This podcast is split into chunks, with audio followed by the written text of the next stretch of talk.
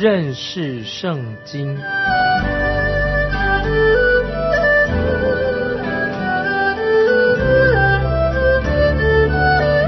认识上帝的话，把上帝的话带到全世界。本节目是由认识圣经机构和环球广播电台联合制作，欢迎收听。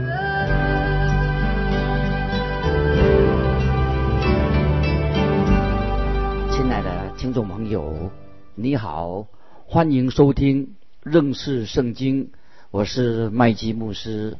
我们继续看诗篇一百三十七篇，讲到以色列百姓得到冠冕的经历作为结束。我们来看诗篇一百三十七篇五到六节：耶路撒冷啊，我若忘记你，情愿我的右手忘记技巧。我若不纪念你，若不看耶路撒冷过于我所最喜乐的，情愿我的舌头贴于上膛。这里的经文太重要了。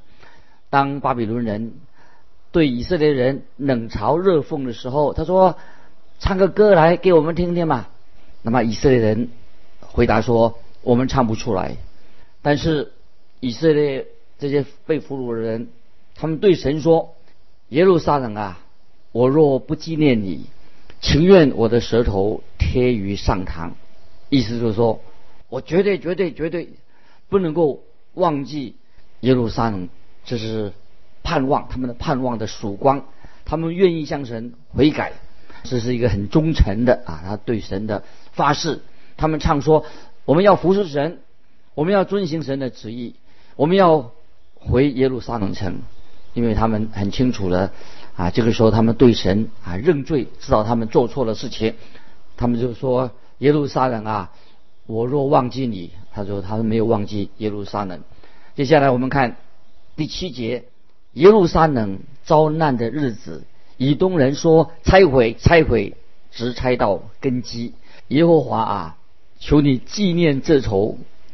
听众朋友，以东人跟以色列人他们是世仇。耶路撒冷被毁的时候，以东人他们在那个时候却成为敌国巴比伦的拉拉队，在旁边叫好，他们大声的喊着说：“拆毁，拆毁！我们要把这个作恶的城就耶路撒冷把它拆毁。”听众朋友，我们看到这些存活的被掳的以色列人，他们就想起以前的事情，他们就向神祈求公义，他们呼求神要施行公义。啊，有人说：“哎。”这个是不应该，基督徒不应该有这种精神吧？我同意。但是这些百姓，他们是活在律法时代，他们不是活在恩典的时代，他们是按神的公义、按神的律法来做事情。当然，听众朋友，也许我们也误会了新约路加福音二十三章三十四节，主耶稣在十字架上说什么呢？在路加福音，听众朋友可以翻到路加福音二十三章三十四节。也许我们会误会这个意思。记载到主耶稣他在钉十字架的时候，在十字架上面说：“父啊，赦免他们，因为他们所做的，他们不晓得。”听众朋友，你认为主耶稣是要豁免这些人所犯的罪吗？说啊，这些罪都不是罪。如果听众朋友你这样想啊，就是错了。主耶稣在这里说指的是什么呢？主耶稣说：“父啊。”赦免他们，把我钉在十字架上这件事情上要赦免他们，因为他们不晓得他们在做什么，所以他们不必要为这件事情来负责任。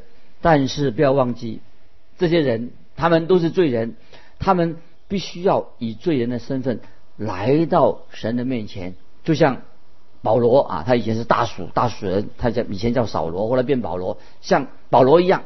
当主耶稣钉十字架的时候，他可能也是在场看见主耶稣钉十字架，但是他必须要寻求神啊，他来到基督面前，也向神寻求罪的赦免。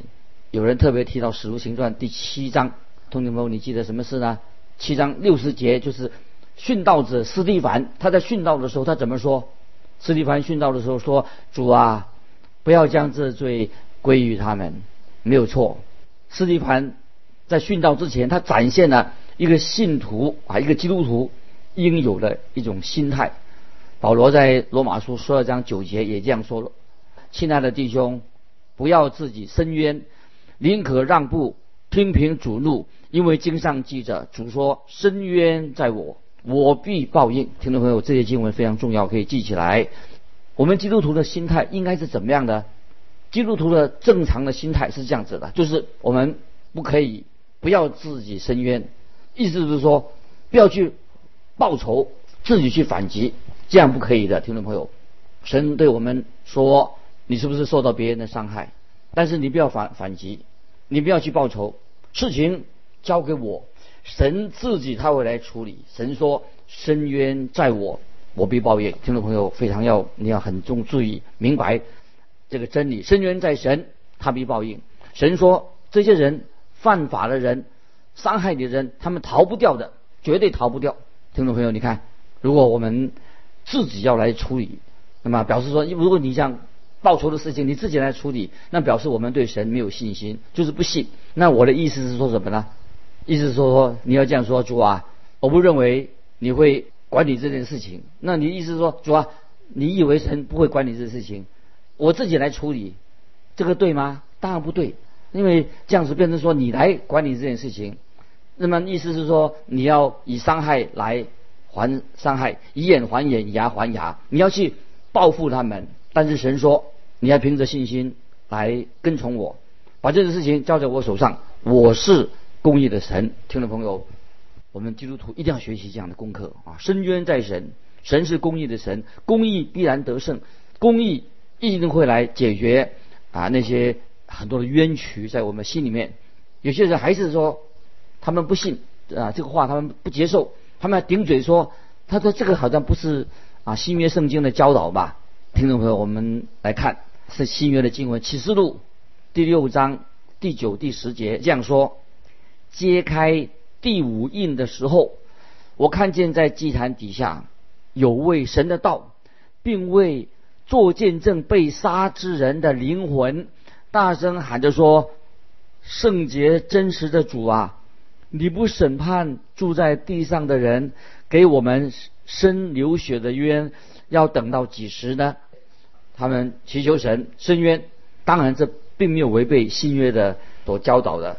这个说明神的公义一定会得胜，一定会伸冤在神，他必报应。那么我们的神是公义的神，神必定会伸张公义的事情。亲爱的听众朋友，我不晓得你对罪的了解有多深。也许你会对一只恶狗哈，一只狗非常凶啊，你会仇恨它啊，因为它跑到你的院子里面咬到你的小孩子。但是如果你不爱你的孩子，你可能就不在乎，那甚至把这个恶狗带回你的家里面去，来要叫这只狗，这只恶狗跟你孩子玩。但是如果你真正爱你的孩子的话，当然是你一定会啊处理啊这只啊凶恶的狗，这是很自然的一个想法。诗篇四十五篇第七节说到主再来的时候，你喜爱公义，恨恶罪恶。听众朋友，我们一个基督徒不可以只说我喜爱公义，但是你却不恨恶罪恶。所以喜爱公义的人必须要恨恶罪恶。你不能够说我只爱神，又不恨恶撒旦。爱神的人一定是恨恶撒旦。你不能够爱。这个对的事情，你只爱说我爱对的事情，而不去厌恶错的事情。所以对的事情跟错的事情它是对立的。所以你既然是爱对的事情，就自然会厌恶那些错的事情。你对罪的了解，听众朋友不晓得你有了解有多深。那么这些被掳到巴比伦的这些以色列人，他们一定有很深深的感受。他们不单只求神的公义可以得胜胜章。接下来我们看诗篇。一百三十七篇的第八节，要被灭的巴比伦城啊，报复你向你带我们的那人，变为有福。那这句节经文第八节的经文就说到，巴比伦他们是罪有应得，这是一个律，犯罪的必要受到惩罚，报复啊，像你们带我们的那人变为有福。那么这也是我们基督徒的一个准则。新约加拉太书六章七节说。不要自欺，神是轻慢不得的。人种的是什么，收的也是什么？加拉太书六章七节，这些经文，听众朋友放在心里面很重要。人种的是什么，收的就是什么。你不会说别的东西。以色列百姓说：“神啊，让巴比伦人也要尝尝我们所受过的苦吧。”就是这是所谓罪有应得的一个定律。主耶稣在马太福音二十六章五十二节也说：“收刀入鞘吧，凡动刀的必死于刀下。”这是一个公义的啊原则，我们把它交给神啊，深渊在神，神明报应。接下来我们看第九节，这些经文哦比较难解释，听众朋友要注意。诗篇一百三十七篇第九节说：“哪里的婴孩摔在磐石上的那人变为有福。”那么我们知道，知道这是一个历史背景。我们看这些孤独的以色列这些被掳的人，坐在巴比伦的河的旁边。心里面很灰心丧胆，巴比伦人还冷言冷语的，要他们说，呃，唱个歌给我们听吧。当然，这些被掳的人怎么唱？他说我唱不出来。这时候，这些被掳的人就想到他们所爱的城市，就是他们爱的城市耶路撒冷，想到他们的圣殿都被毁了。他们又想到以前所发生种种的事情，他们也看见以东人这些在旁边替巴比伦人做拉拉队。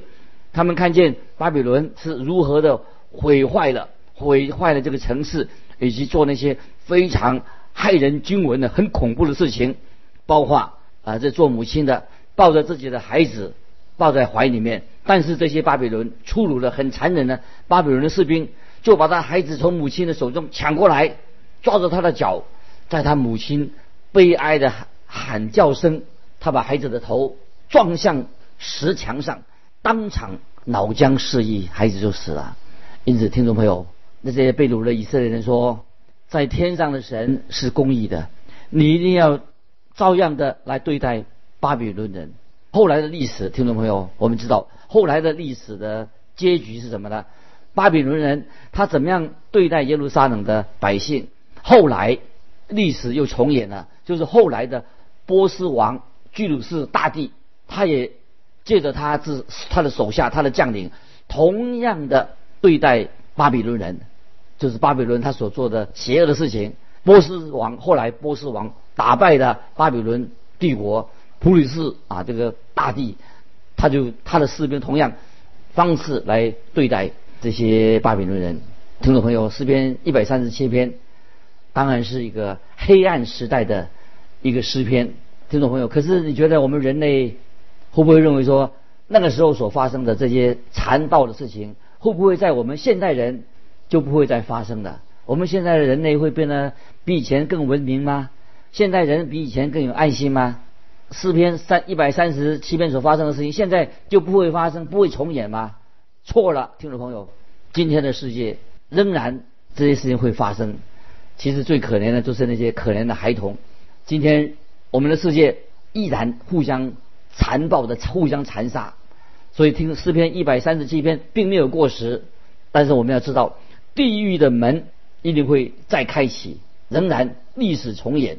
但是我们要感谢神，我们的神是公义的神，他是公平的神，终必要消灭啊所有的罪恶。感谢神，我们这位神不但是公义的神，他也是满有恩典怜悯的神，他。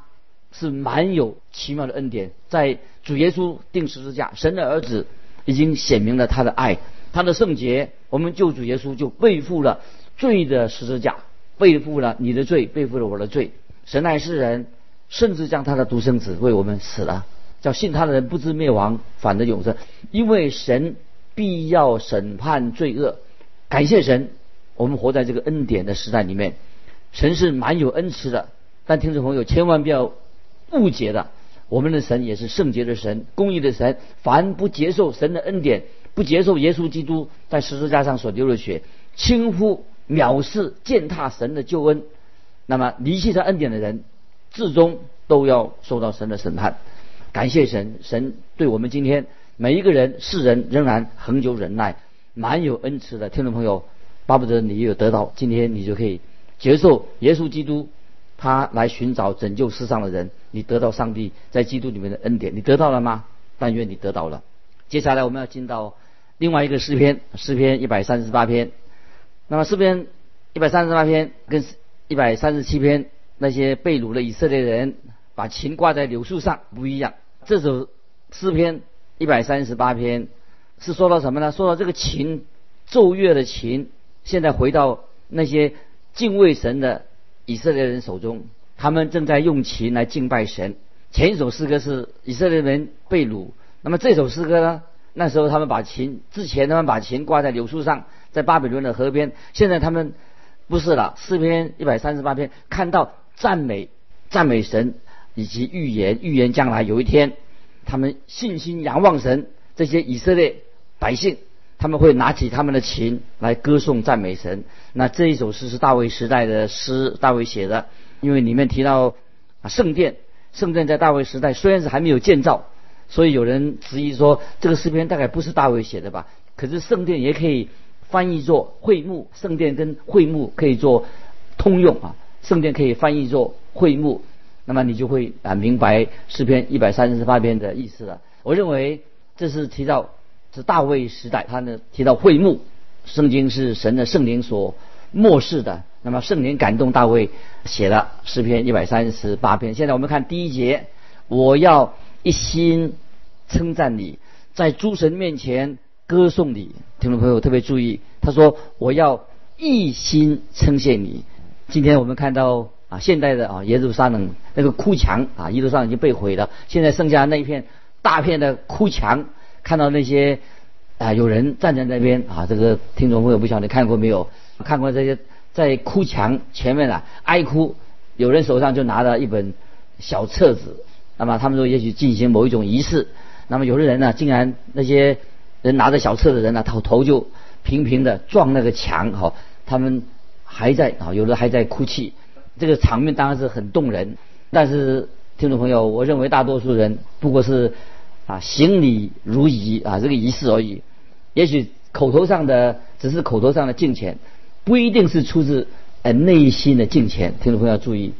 口头上的敬虔跟内心的敬虔不一样，但是将来有一天，当犹太人经过了未来的大灾难之后，神会拯救他们脱离脱离一切的痛苦。在那个时候，以色列人就不会真正的以色列人就不会再是口头上嘴巴上说他信神敬虔，真心的。那时候他们会变成真心的敬拜神了。就要在大灾难之后，就像。诗篇一百三十八篇第一节说：“我要一心称谢神。”听众朋友啊，我们也应该自我省察，看看你自己是不是在礼拜天啊，在平时在家是不是真正的敬拜神？我们有没有全心的敬拜神？曾经有一个人啊，他来到神面前，他有这样的一个反省啊，反省。这个人来到神面前怎么说的？他说：“他为自己的冷淡，以前漠不关心，跟以及以前所犯的罪，他他愿意。”悔改，这个人在神面前，他愿意，他这样说。那么他这个人所说的话啊，我也很感动。他说：“现在，我现在来到神面前，为我的罪，我要认罪悔改。之前，那么也许他啊，以前他也悔过悔改过啊，只是口头上说说而已。但是这会这个时候，他真正认罪的。听听众朋友，我认为我们也应当在礼拜一早晨早祷的时候，祷告的时候，也要求神赦免，因为。也许我们在礼拜天虽然参加了礼拜天的主日崇拜，可是昨天主日崇拜的时候，我们的心态不晓得怎么样。我也许我们应该这样啊，礼拜一要这样的祷告，说主啊，赦免我。昨天礼拜天我去教会的时候啊，态度不敬虔。我虽然在唱赞美诗歌，我的心却想到别的事情去了。虽然我在祷告，可是只是这样，就是祷告而已，装个样子好。虽然我听了牧师讲道，可是我心里面一点感动都没有。而且在我心中，还有还批评牧师讲道讲的不好，也心里面对别人还有怨恨，我也没有在神面前悔改，来认罪悔改。神呐，赦免我这样不敬虔的来态度来敬拜你。听众朋友，如果你我都能够这样的祷告就好了，在礼拜一做这样的祷告就好了。所以在诗篇一百三十八篇第一节的后面说：“我要在诸神面前歌颂你。”曾经的神学家啊说诸神啊，马丁路德跟加尔文啊，这神学家他诸神可以说解释认为他们认为说解释做天使，但是我认为我的看法跟他们不一样。那有人说诸神是指那些列邦外邦的这些偶像，那些假神。听众朋友，在你生命中，我要这样强调说，在你我的生命中，任何取代了神的地位、取代了神的事，或介入你跟神之间、阻挡你跟神之间的交往，那些就会成为什么？成为你的神，成为你的偶像。所以在诗篇八十二篇第六节也也提到诸神。诗篇八十二篇六节那个诸神是指当时的法官、判官，就是这些人是代表神，他们代表神的地位。换句话说，诸神就是指什么呢？就是他们这些人在地上做神的代表。我认为我们自己今天听众朋友，我要特别强调这样的：假如说听众朋友你是一个老师，或者说你是一个传道人，或者你是一个爸爸、母亲，或者你你常常为神做见证，但是。每一个人都要向神负完全的责任，因为为什么？因为终有一天，当老师的、当传道的、做爸爸的、做妈妈的啊、做见证的，我们要向神负完全的责任，因为我们要向神交账啊，向神把这个账簿给神看。因为你的职分，我的职分，就是要见证福音。比如说我的工作，麦基牧师啊，我自己的工作就是传福音，把福音讲清楚。那么，如果认识认识神的人讲解认识圣经这个讲道的人没有把福音传讲清楚，那要谁来谁来传呢？所以我自己也自我反省啊，在神面前，今天我要在神面前，听众朋友，我要自我反省。那么我有没有啊好好的去服侍神？听众朋友，我看到我自己有很多失败的地方，有许多让我后悔的事情，所以我但愿我求神啊，让我有一天能够亲眼看到神的面的那一天。能够对神说：“主啊，我已经靠你的给我力量，我尽力把你的道讲解清楚了。”这是我最大的向神的一个祈求，也是我自己期望所得到的安慰。因为啊，神是要我们每一个基督徒在地上为他做见证，成为神的代表，神的代表人。听众朋友，你也是神的代表人。当大卫说：“我要在诸神面前歌颂你。”大卫的心里面可能还有好几种想法。但我不知道大卫他真正想的是什么。接下来我们看诗篇一百三十八篇第二节：我要向你的圣殿下拜，为你的慈爱和诚实称赞你的名，因你使你的话显为大，过于你所应许的。这个下半节可以做这样的翻译，就是你按你的名使你的话显为大。换句话说，神的话语就代表是神自己，神的话跟神。是一样，有一句古老的谚语说：“一个人怎么样说，他就是怎么样一个人。”所以神跟神的话，它是相致一致的啊，相同的。神也是跟他的话是一致合一的。神的神性也是隐藏在神的话语之中。所以神要按着他的名字，他的话语显为大。所以就也可以另外一种翻译就是说，应验了你的话，彰显出。神，你的名，神的名就在讲神的话语就是应验了。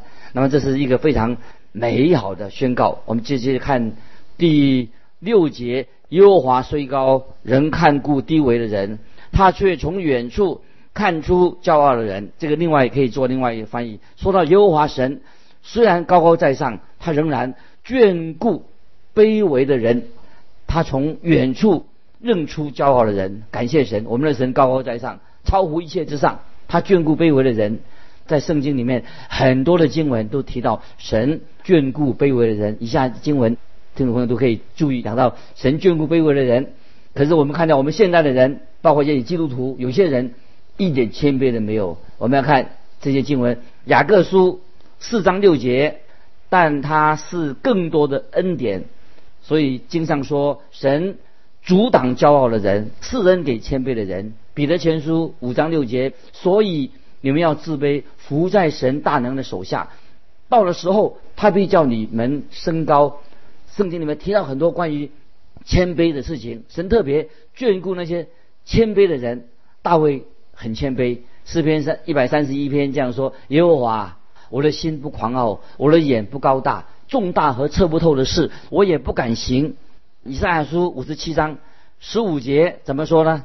因为那至高至上、永远长存，名为圣者的如此说：我住在至高至圣的所在，也与心灵痛悔谦卑的人同居，要使谦卑人的灵苏醒，也使痛悔的人心苏醒。彼得前书五章五节说：你们年幼的也要顺服年长的，就是你们众人也都要以谦卑束腰，彼此顺服，因为神。阻挡骄傲的人，赐恩给谦卑的人。彼得前书三章四节，只要以里面存着长久温柔安静的心为装饰，这在神面前是极宝贵的。这些经文，听众朋友都显明了神眷顾那些卑微的人。我们再看第八节，耶和华必成全关乎我的事。